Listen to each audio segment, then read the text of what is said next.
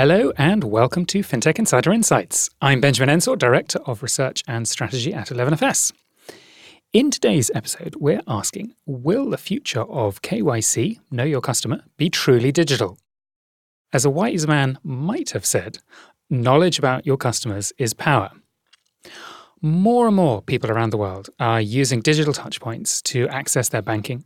Uh, in the US, for instance, mobile banking has become the primary method of account access um, for about 44% of the population in 2021, a huge increase um, from the numbers using it as their primary way of accessing um, banking before the pandemic.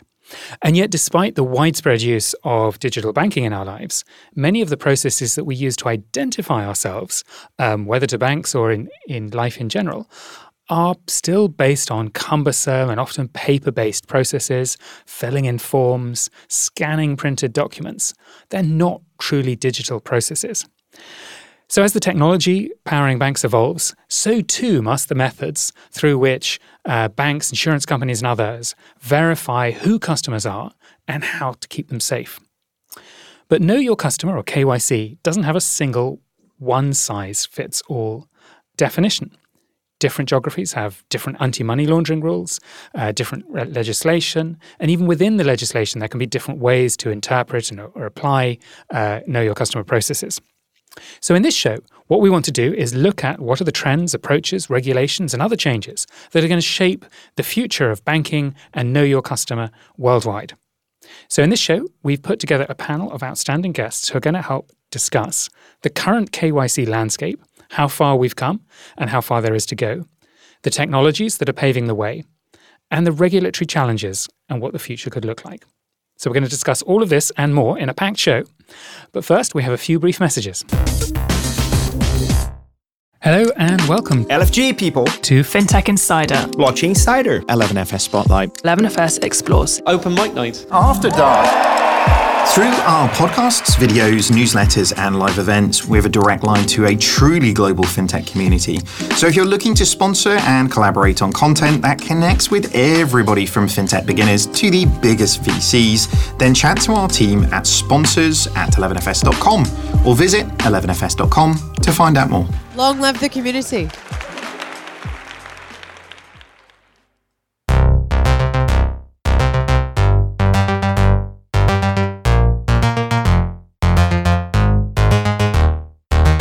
Let's get started.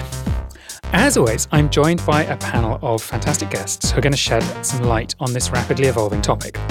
First off, it's a welcome return to FinTech Insider for my colleague, Will Jones, Executive Creative Director and VP of Design at 11FS. Thank you for being here, Will. Can you remind our listeners about you and your role, please? Yeah, thanks, Benjamin. I think this is the first time we're actually recording a podcast together, so it's great to be uh, joining you for this. I think, as uh, my role title perhaps betrays, uh, I lead product design at 11FS. So, working with clients to build and launch new ventures or fix experiences that need improvement, really. I think KYC and I guess the broader topic of onboarding are always high on the list of important customer experience points to get right because if you if you ain't doing that right, they're not getting through the door. I think very much I'll be coming at this from an experience design angle. So probably like a lot of people listening to this, I'm ho- hoping to learn lots from uh, our other guests here about the technology and, and regulation side of things and fully prepared to ask the dumb questions. I think you should be in good hands because we have a welcome return for Emma Lindley, Managing Director of International Expansion at CAF and co founder and chair of Women in Identity. Welcome back, Emma. What should our audience know about you and about CAF? So thanks so much for having me on again. Um, delighted to be here. Um, what can I tell you about me? So I've spent 20 years working in the field of, of identity. Um, I was uh, one of the first people at a company called GB Group um, back in 2002 when we built the UK's first um, digital identity proofing system uh, here in the UK. Uh, since then, lots of things have happened. Uh, co-founded Women in Identity, which is a, a global organisation focused getting more diversity into the digital identity industry, was about five years ago. Um, and then last year, I joined a company called CAF, um, and we are an integrated identity platform um, solution, and we do KYC and KYB globally. And yeah, I'm I'm leading all of our international expansion. Company started in Brazil, and yeah, lots of exciting stuff that we're doing there.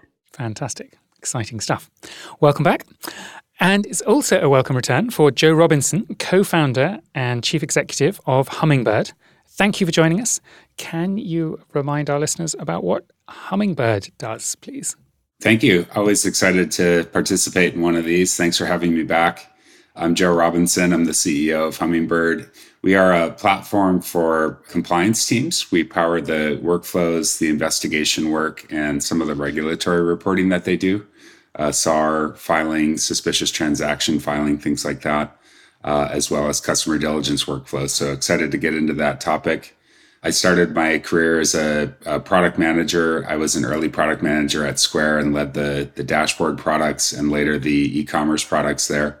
And then I spent time in the crypto industry at Circle as the head of risk and data science, and, and then did a brief stint at IDEO, uh, helping a very large bank in the US uh, work on financial health uh, as a designer and a product manager there. So it's been a fun tour of the industry. The financial health bit sounds like a bit of a sort of detour from some of the other uh, other things on your CV, but uh, or your resume. Uh, but fantastic. Yes. Okay, well, let's start by um, looking at the current sort of KYC landscape and thinking about some of the sort of component parts of, of KYC. Emma, I'm going to ask you to start us off with a with with a definition.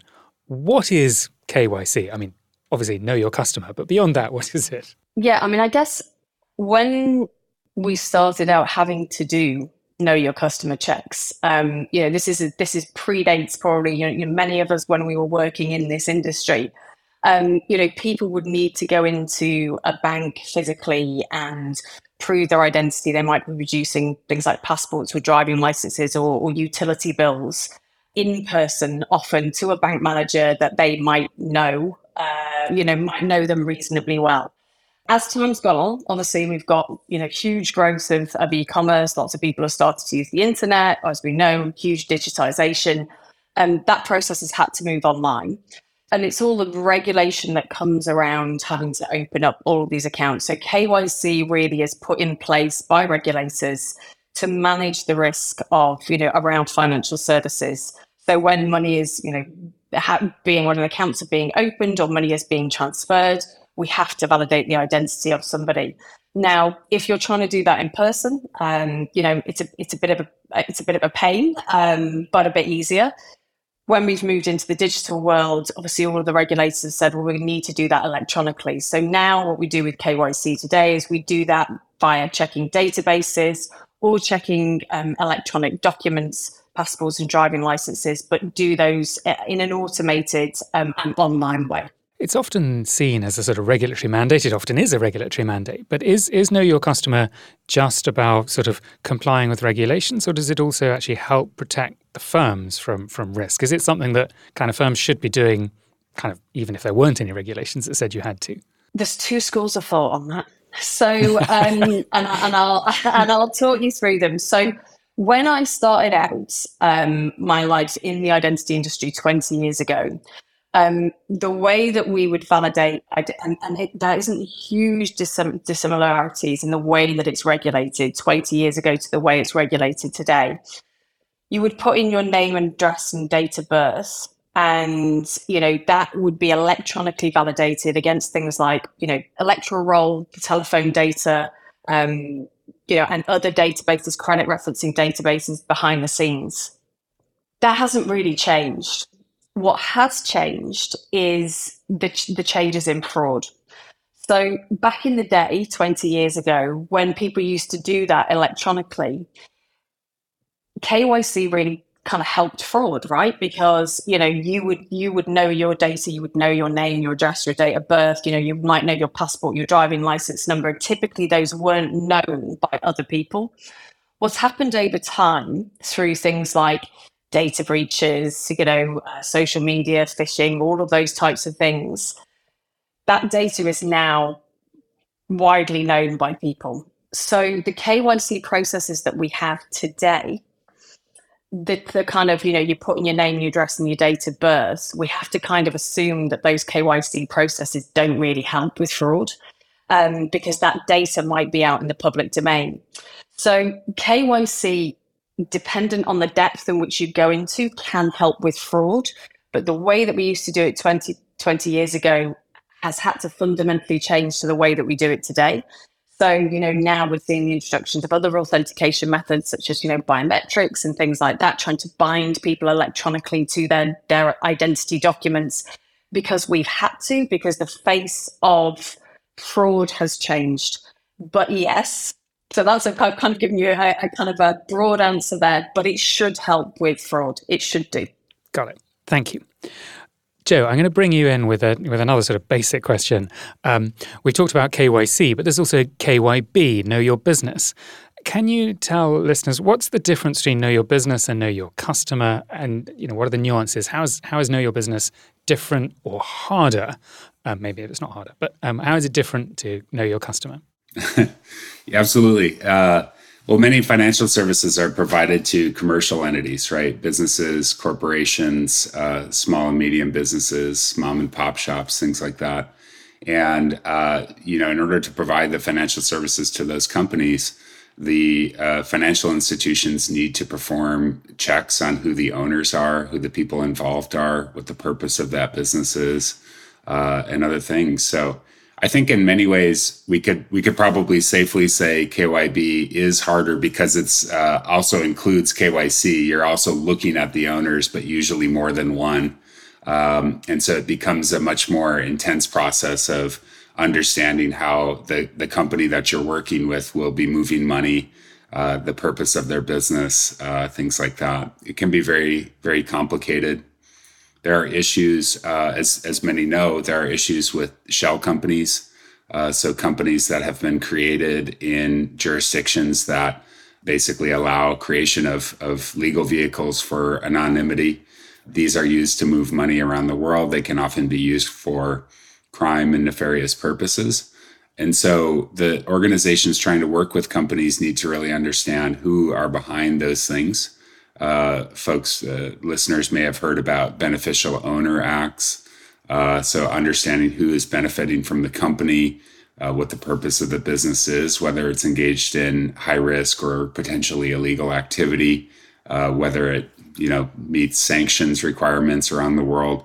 Um, so there's just a there's a lot. It's a very complex and deep practice area that can be very uh, tedious and time consuming and costly for financial institutions. And of course, costly, you know, if you get it wrong, right? So I, I was going to ask you, I was going to ask you about the shell companies thing because presumably there's a point at which you you hit a wall in, in, you know in certain jurisdictions. You know, there is a, a company, let's say it's in the United States or or, or um, Panama or wherever, and that's owned in turn by a company somewhere else. And presumably there are certain jurisdictions where you just hit a wall and you just you can't tell. It could be owned by a perfectly legitimate business, or it could be owned by a huge international drug cartel, and you just can't tell. Is that is that right? There's just certain just, just certain places you just can't. You get stuck. That's exactly it. Yeah, yeah. Unfortunately, there there are jurisdictions that you know do do good business in setting up uh, legal entities that are designed to preserve anonymity and uh, organized crime and and the largest uh, criminal networks in the world, of course, are very familiar with these jurisdictions, uh, and so there's there's a lot of business that um, not legitimate, and uh, you hit shell companies. I, th- I, think the global banking population has acknowledged this issues. We see new regulations coming out about it, uh, but it remains just a, a, a giant issue for the industry. Will, I want to bring you in because one of one of the things that can be very frustrating for businesses, you know, is if you know, if they can't get approved accounts approved quickly, or for consumers who you know trying to make a payment or trying to open an account and and they have to go through very convoluted processes to prove their identity and so on. That can be very frustrating.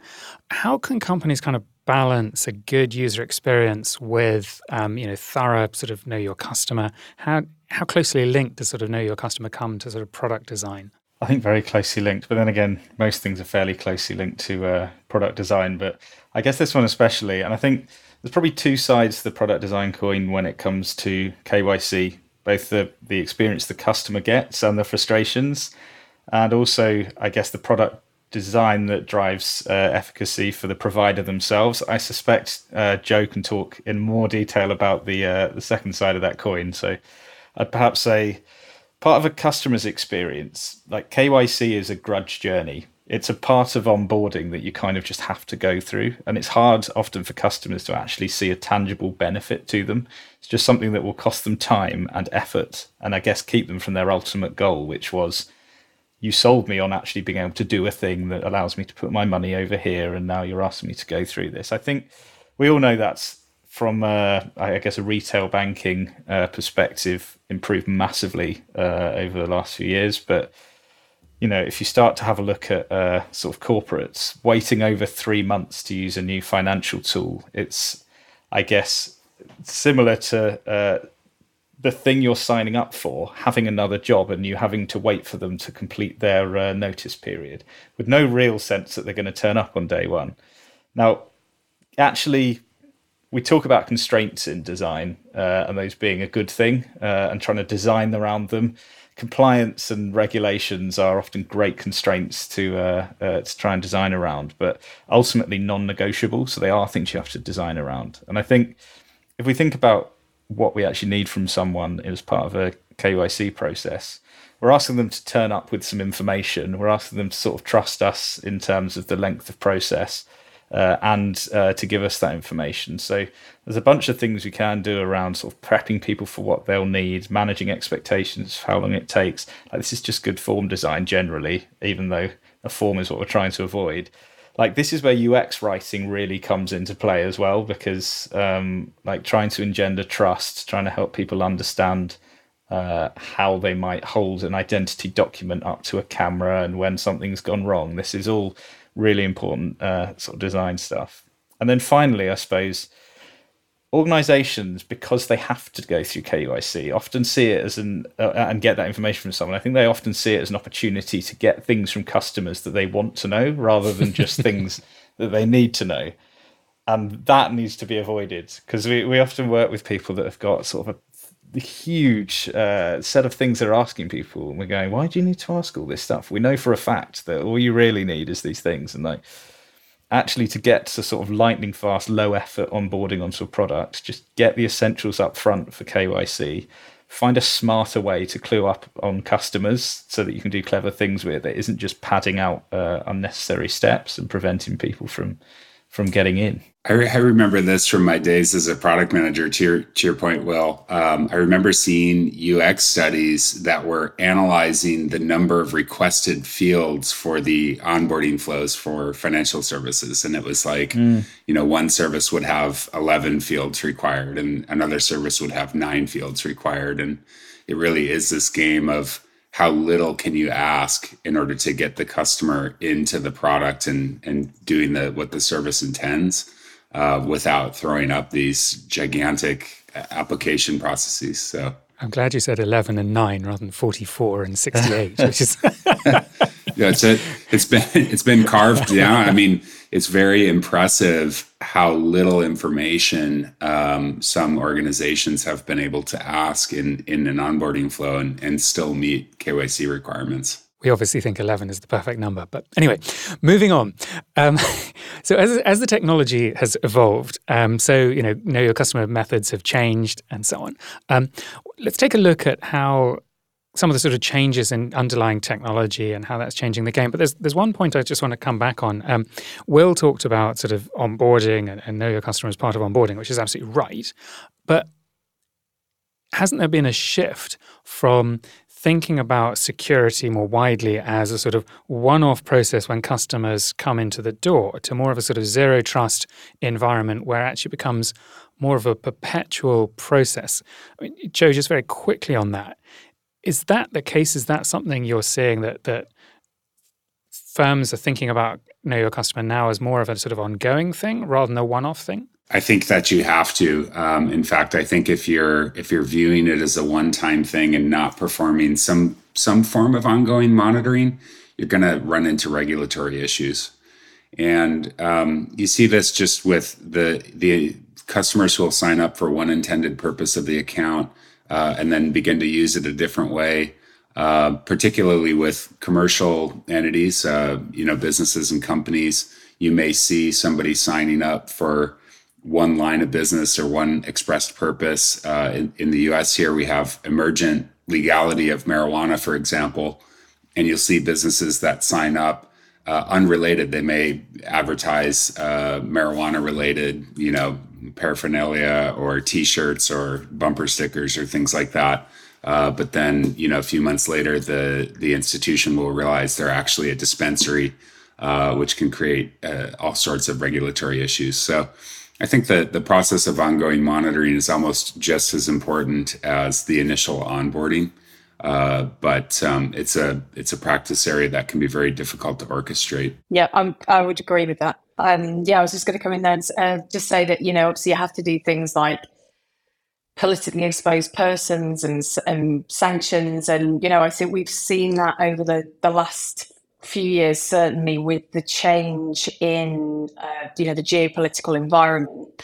Um, you know, the war between you know, Europe, Ukraine and Russia, you know, there was just kind of overnight, um, a whole bunch of people went on to things like the, the sanctions list.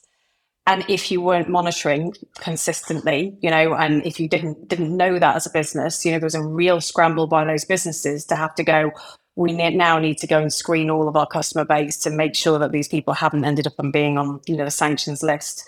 So I think you know that to, to Joe's point, doing the ongoing monitoring is, is just good practice, and it's a regulatory regulatory requirement as well. What are some of the technologies um, that have come in, particularly in the last sort of four or five years, that are helping firms do KYC and KYB more efficiently and more effectively? Maybe to to, to you, Emma, first. Um, I mean, obviously the internet, obviously data, but but what else is making it easier for customers? Or, sorry, for companies or helping companies um, with that? What technologies are making a difference? You know, biometrics have been have been a you know been a big one. Um, I think that you know we've seen some markets move to those almost entirely. Um, in countries where perhaps they've not had any underlying identity information.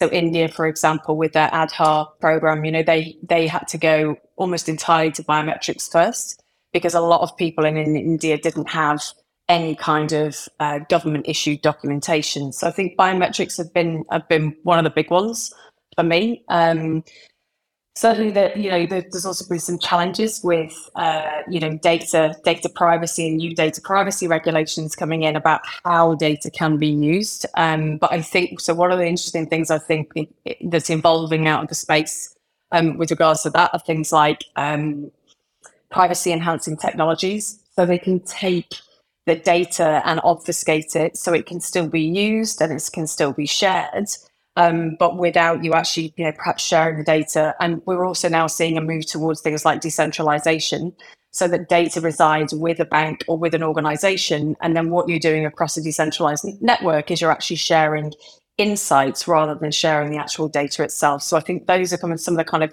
key technologies that I think we've seen that have helped us protect data allow it still to be shared, but also biometrics as well, that kind of over um, more um, in your face type authentication technology. What about the oldest technology, the the, the person? Um, Joe, can I bring? I'm going to bring, bring you in this on this one. To what what's the role of people? Because this is an area where um, sort of automation and artificial intelligence obviously brings in some benefits because sometimes computers can spot patterns that people can miss. But then equally, people can sometimes see information that's obvious to us but might be missed by a system. What's where's where's the, the balance? And maybe Will, I'll bring you in on this as, as well after Joe. Well, what's the what's the balance between people and sort of automation and AI?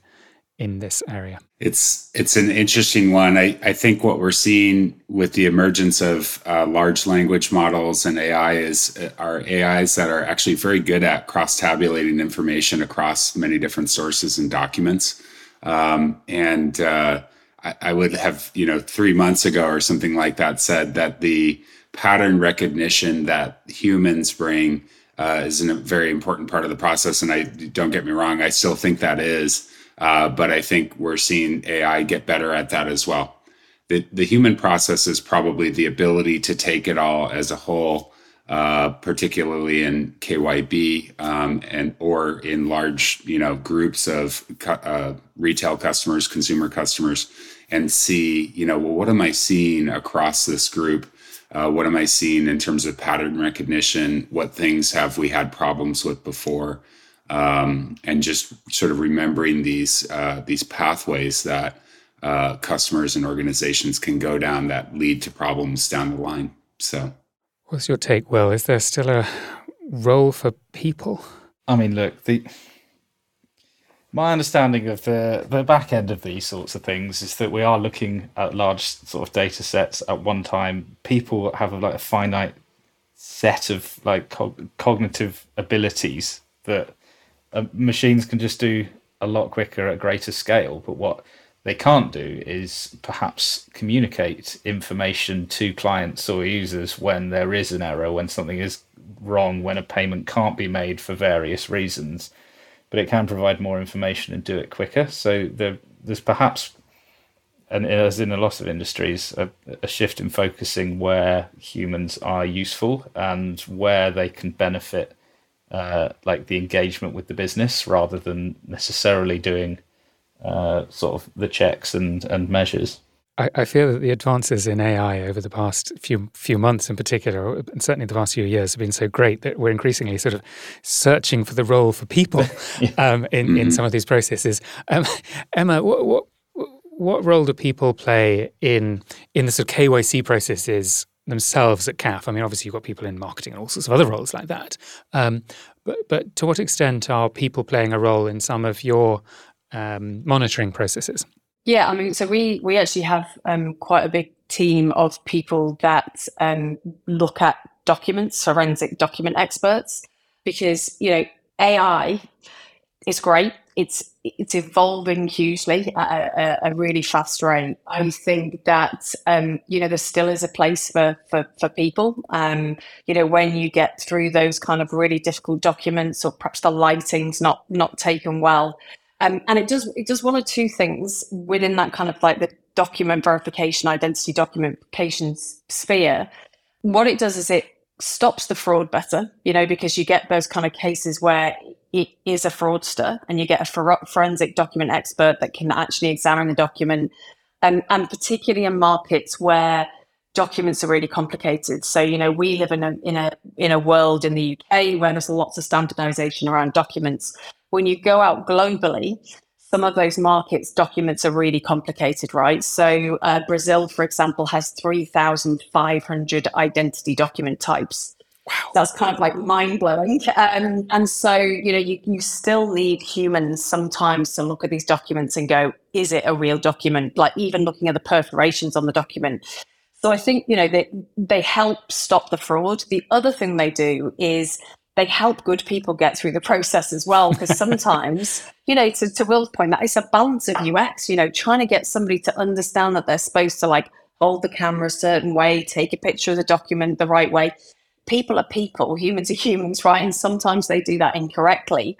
But that doesn't mean that they're fraudster. It just means that, you know, it, they haven't been able to get through the onboarding experience and having a human sometimes look at those exceptions and go, actually, this is an all right document. You know, this is an all right application. You can actually help support with people in the back end, help support good applications going through.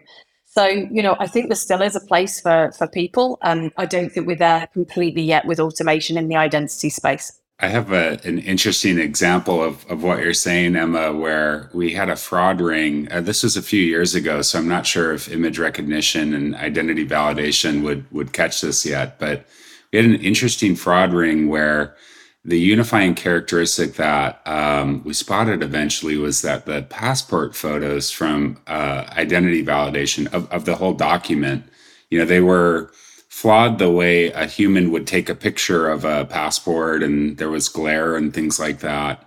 Uh, but we spotted that the the subjects' signatures were all very elegant and all very perfect. Even though the lighting and the shadow and the things like that were changed, it was sort of like who who writes like that? And we mm. you know we would find dozens of subjects that had these you know, probably generated signatures, but they were clearly like much better signed than a normal human would sign their own passport document. So it's interesting for this discussion. It's like how would uh, how would image recognition catch that? How would you spot that anomaly through machine learning? Maybe it's possible today, but uh, it would certainly be difficult given each signature is unique Uh, and it was something about the quality of the lines and the signature. I love that. As someone as someone who's been mocked for their entire life for their bad handwriting, I love the idea that bad people have immaculate handwriting. Wonderful. Okay, we're just going to take a very quick uh, pause here, and we will be back very shortly.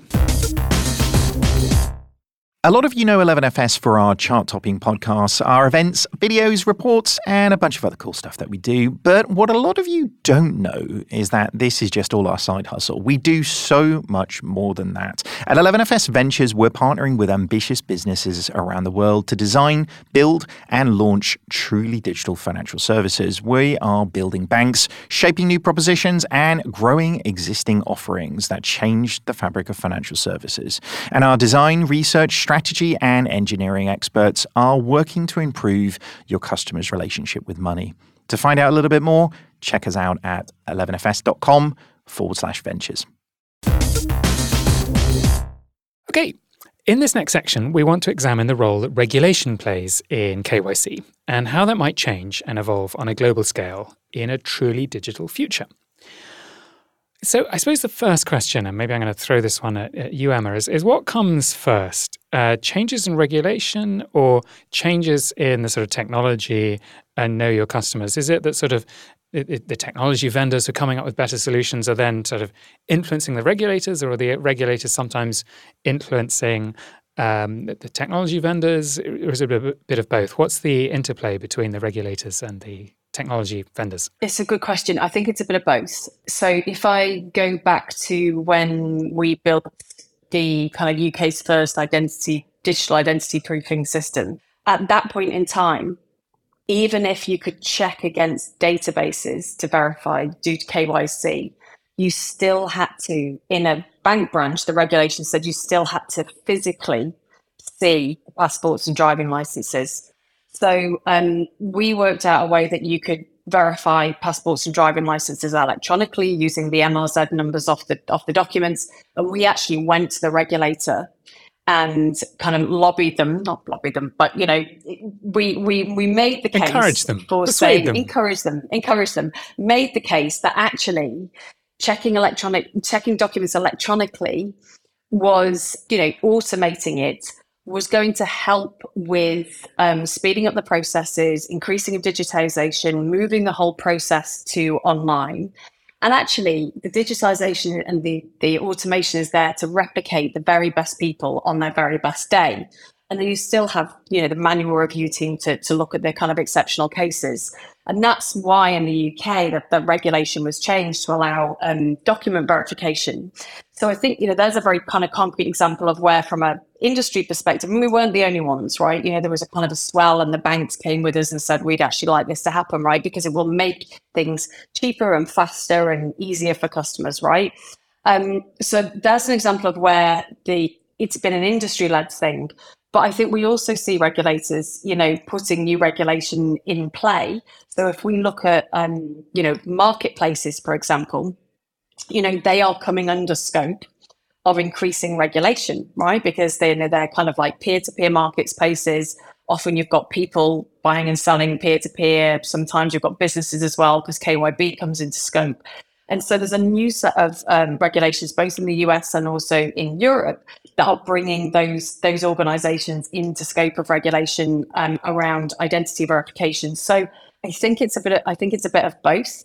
Um, in terms of where the innovation happens, I mean, the innovation, in my opinion, it happens in the market, right? It doesn't. That doesn't necessarily come from regulators. I don't think they're coming up with amazing innovative ways to do things. Um, You're not going to get a job as a regulator on, from this podcast, then. I'm sorry to all the regulators out there, but you know, I don't. I mean, you know, the, the FCA is doing stuff in the sandbox. I think it's interesting. They're letting people play, but you know, I don't necessarily see them as being the innovators. They're there to put the they're there to explain to the market what the outcomes need to look like. This is what good looks like. They're there to take the regulation and turn it into something that, you know, the mar- should make the market come up with the innovation. And, and it's the same with governments, right? Governments, if we look at the UK digital identity system, the government's not coming up with the innovation. The government's coming up with the standards, they're coming up with the rules, and then they're saying to the market, you innovate, you know, you you make the technologies here's the outcomes that we need to, to meet. And you are the innovators and you build the technologies that suit these, these needs. Love that.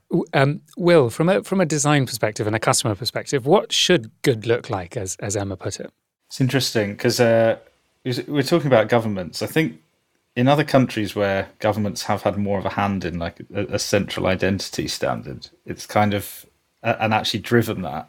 That's kind of makes it look good from a customer's perspective. Like we've done some work in Singapore where they've got SingPass, and I know there's a bunch of other regions where, yeah, as a as I guess a business, you're giving up some of your customer experience to an unknown platform, but it's the government, and uh, people pretty much expect that to be slightly clunky but fairly useful in, in various different areas. So, I st- I still think, in in an ideal world, you're going to, as a business, uh, sort of go through a KYB process once uh, with a business, and then wherever you go next, you've gone through it. Like that's that's that's never going to exist because everyone's got their different uh, different checks that they need to do. But like you, you don't want to have to repeatedly do this because I think customers don't really necessarily, especially retail ones, draw the line between authenticating for something and actually having to go through a KYC process. They don't know which industries are regulated or not or, or require this sort of thing. And I think, you know, some of the ways of authenticating to any service become so easy these days that actually it's a bit of a shock when um, you're being asked for a, a, lot of different things, especially when um, like your your expectation is set by by the uh, the easiest thing to to sign into and not having to go through all of all of this to be perfectly honest. So the more that we can make that repeatable um, centralized and uh, i guess friction free while still being trustworthy. That's the dream for, for consumers, not necessarily for regulators or, or businesses, but customers just don't want to see it more than once. Thank you.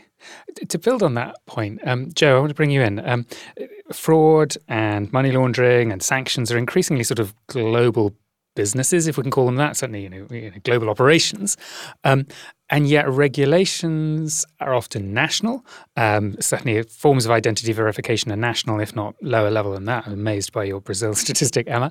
Um, do we need to see more sort of collaboration and cooperation between sort of regulators to try and create maybe more international standards? Would that help? What needs to happen, Joe? This is an area that I, I, actually find fascinating and, and sort of inspiring about this industry is, is that although regulations are local, as you say, uh, they are actually, they, they, sort of rhyme with each other. Uh, there are uh, multinational bodies like the Financial Action Task Force that uh, ensure that member states, uh, meaning the different countries participating, have appropriate anti money laundering controls, uh, appropriate anti financial crime. And um, and so you see, uh, you know, jurisdictions implementing regulations and laws that are, are, sort of similar to each other, so that those countries can actually interact with each other. Um, and um, I, I, find that to be a fascinating part of it. It's the, the regulations are, of course, local and they're they're the domain of individual countries. Uh, but there is already a lot of collaboration on these matters. Uh, there perhaps should be more on the the specific problem of identity. I don't think you see a lot of that multinationally. And and to Will's point, uh, identity is actually you know an issue and, and part of the domain of our governments. Right, our, our governments actually give us a portion of our identities as citizens, our our tax IDs, so that we can be charged appropriate taxes. Um, but in, in many ways, um, I wouldn't want to see uh, my identity and, and the, the authorities that sort of verify my identity uh, privatized. I, I, think that's actually part of what a government should should provide to its citizens is that sense of identity. Um, and uh, there could be more interaction and collaboration internationally on that, so that there's uh, more cross uh, border finance and availability to those products. Those are particularly challenging areas in in payments and remittances and things like that today. Love that. Emma, you mentioned Aadhaar earlier in India, the Indian um, digital identity system. Yeah. Would would more widespread I mean, obviously, India is now the most populous country in the world. I believe it overtook China, like in the last week or two, um, apparently. Um, but would would more digital identity schemes like Aadhaar make things easier from a sort of know your customer standpoint or possibly even a know your business standpoint? Would it help if more people around the world had a digital identity? Or is that really only part of the puzzle, the wider sort of know your customer puzzle? Yeah, I mean, it would help. Um, I think the thing about identity schemes, digital identity schemes, is that they are very localized. So they're very country specific because it has to start with the actual culture itself. So, who are the humans that live in that particular country? Has the government issued those people, you know, identity documentation before? Um, you know, how when they enroll for that identity documentation, how secure is that process? Um, when they get that identity documentation, how is that then, you know, digitized? So all of those different kind of processes to build up someone's identity documentation that they then prove their identity with is different from market to market. So um, I think it's kind of you know it's feasible to make them work within a particular market. Where it becomes more challenging is when you're trying to get them to work across markets. So could I, you know, if somebody landed here with their, their Aadhaar in the UK, um, would they then be able to go and open a bank account? No, because the bank would go, "What is that?" you know, I don't know what it is. Um, so you know, and that's and that's where it becomes really challenging. Now, in Europe, obviously under the EU, they're trying to do something um, around. You know, they've been trying to do something for years called eIDAS, which is a um, an agreement between EU member states to recognise each other's digital identities. Um, you know, it's it's complicated right? It's complicated. It's going to take a long time. Um, so trying to get digital identity schemes to work within a, within a given country, I think that's you know is still complicated, but it's less complicated than trying to get digital identity schemes to work from country to country. Okay, we've got two minutes left, so I'm going to bring you all back to the sort of question that we posed at the top of the show. Will the future of KYC be truly digital? So I suppose another way of expressing it is are we still going to be identifying ourselves with paper documents like driving licenses and passports in five or 10 years' time? Will, how digital is this going to be? If we're talking five or 10 years' time, I I think we'll still have some some paper items or at least plastic. I think it would be too easy for practical scenario and not KYC. Someone gets pulled over and their phone's died. How could they possibly identify themselves? Like you, you, you need access to these documents for various things, but I think there we will see a huge amount of uh, progress in the way um, that these documents can exist as a digital artifact and can be uh, processed more quickly and easily. Joe, will the future of KYC be truly digital? I, I don't know. I will raises some interesting points. I'll, I'll add a futurist prediction here uh, that it may be digital, it may be paper based, but it will certainly be more biometric um, because, to Will's point, if you've lost your phone, you've lost your wallet, what else do you have? Well, you have your biometrics, and those are actually a very good place to start for identity. Mm. Nice. Emma. So I've been asked this question quite a few times before, um, and I always say I just don't. I think it's it's going to take longer than we think, you know. And I and I always kind of use the example of saying, you know, we look at payments. Electronic payments have been around for an awful long time, right? And even a global pandemic didn't kill cash. People are still using cash, right? It's had a really good go at it, right? But there's still people out there using cash. So are we still going to see some paper-based documents in regions of the world? Yeah, of course we are, right? Because it's going to be fragmented and it's going to be messy and it's going to take a while for us to get there. But there will, we will see really big leaps and bounds in increasing digitization in identity. But it's not going to be 100% digital within, you know, 10 years, I don't think, across the world. I think you're probably right. But I do like Joe's point about just because your phone has died doesn't mean you don't have an identity.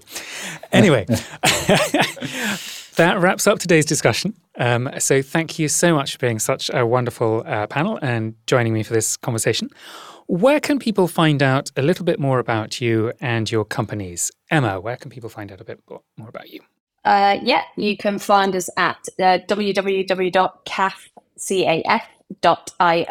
and you can find Women in Identity at www.womeninidentity.org. Thank you. And Joe? You can find me at hummingbird.co. That's probably the best place. And Will? Just find me on LinkedIn and reach out. I'd love to chat. Um, and I think there's probably something topping and tailing this that tells people exactly how to find 11FS. And as for me, Benjamin, you can find me on uh, LinkedIn, Benjamin Ensor, or uh, on 11fs.com, where you can find out more about uh, what the team are up to. So, thank you to all of you for listening. Uh, if you like what you've heard, please do subscribe to our podcast. Um, please do uh, let us know what you'd like to hear about in future shows. Um, if you want to join the conversation, join us on social media. Just search for 11FS or FinTech Insider, or you can even email us at podcasts at 11fs.com. Thank you all so much, and goodbye.